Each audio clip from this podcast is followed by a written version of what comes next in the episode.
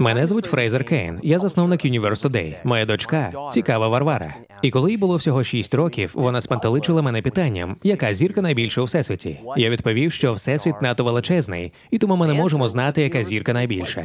Але ця відповідь далека від правди. Тому я провів дослідження, щоб дізнатися, яка зірка з відомих нам найбільше, і з'ясувати, наскільки величезною вона може бути в теорії. Давайте візьмемо розмір сонця за точку відліку. Від центру сонця до його поверхні 700 тисяч кілометрів. Ця відстань називається сонячним радіусом. Маса сонця 2 на 10 тридцятих ступені кілограм. І ми називаємо її одна сонячна маса. Ми використовуємо поняття сонячна маса та сонячний радіус, щоб описати розміри інших зірок у всесвіті за допомогою відносних термінів. Це полегшує наше розуміння того, наскільки гігантськими можуть бути зірки. Говорячи про майбутні зірки, ми можемо мати на увазі як масу зірок, так і їх розміри. Астрономи припускають, що наймасивніша зірка могла б важити 150 сонячних мас, тобто бути в 150 разів більше від нашого сонця, і могла б існувати тільки в ранньому всесвіті, коли зірки складалися з чистого водню гелію, а також з металів, що залишилися після великого вибуху. Найбільш масивна зірка, відома нам, це Ар-136А1. Вона знаходиться в туманності Тарантул розташованою у великій Магелановій хмарі в 165 тисяч світлових років від землі.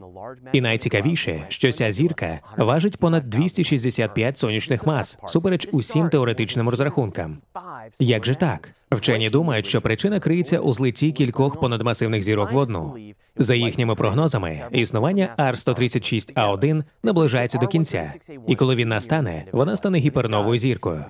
Це буде один із найпотужніших вибухів у всесвіті, після якого він зникне в чорну дірку. Інша потужна зірка Етакіля знаходиться ближче до землі на відстані 7500 світлових років.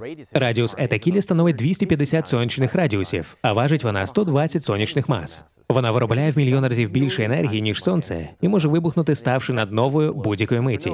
Але існують і великі зірки, менш масивні, але значно більші. Зірка Бетельгейзе у сузір'ї Оріона це червоний понадгігант, термін життя якого добігає кінця.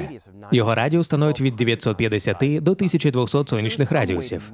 Якби якимось дивом Бетельгейзе вдалося перенести в центр нашої сонячної системи, тоді всі внутрішні планети, включаючи Юпітер, оберталися б всередині неї. Незважаючи на дебати, найбільшою відомою нам зіркою є одна із зірок великого пса гіпергігант на відстані 3900 світлових років від землі. Добре, що так далеко, адже він неймовірно величезний. Його розмір перевищує розміри сонця від 1300 до 1540 разів.